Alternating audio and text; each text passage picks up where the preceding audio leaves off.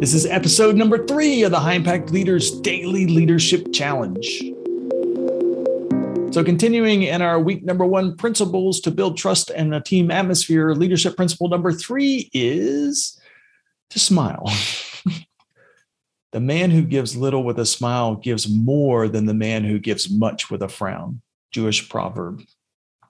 One thing that I learned in high school and in college was that if I wanted people to take me seriously, I had to have a serious, stern look. I learned that if I was to be in charge, you know, be the boss or the supervisor, I had to look unyielding.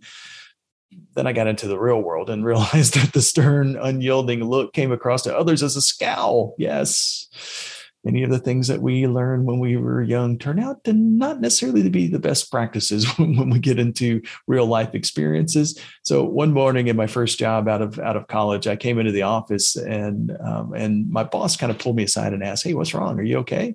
And I told him that I was fine, and he persisted though, and he just knew that I, I must have been having a bad day, and he was kind of concerned. And um, I was finally able to convince him that I was happy. And then later, I, I kind of rethought the entire, entire conversation. Uh, you know, was it possible that my stern look was actually causing people to think that I was mad or unapproachable? So I'm basically I made a change that day. I began smiling more.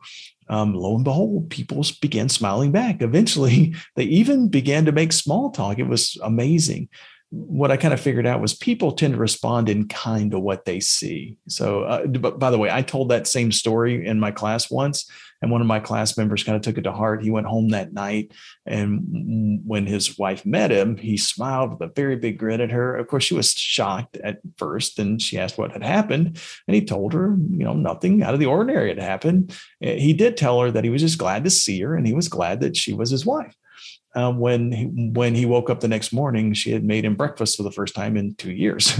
so you can bet he's smiling more today than what he was back then, right? Um, another thing that you'll tend to find at offices is people have a an open door policy. Well, here's a better way to have an open door policy because many managers and supervisors they may have that open door policy, but because of the atmosphere that they've created, nobody ever walks through the open door. So when somebody has a problem or they need help, they walk up to the door, just about to walk in, and they see the negative countenance on the boss's face. Most people just turn around and decide to come back later.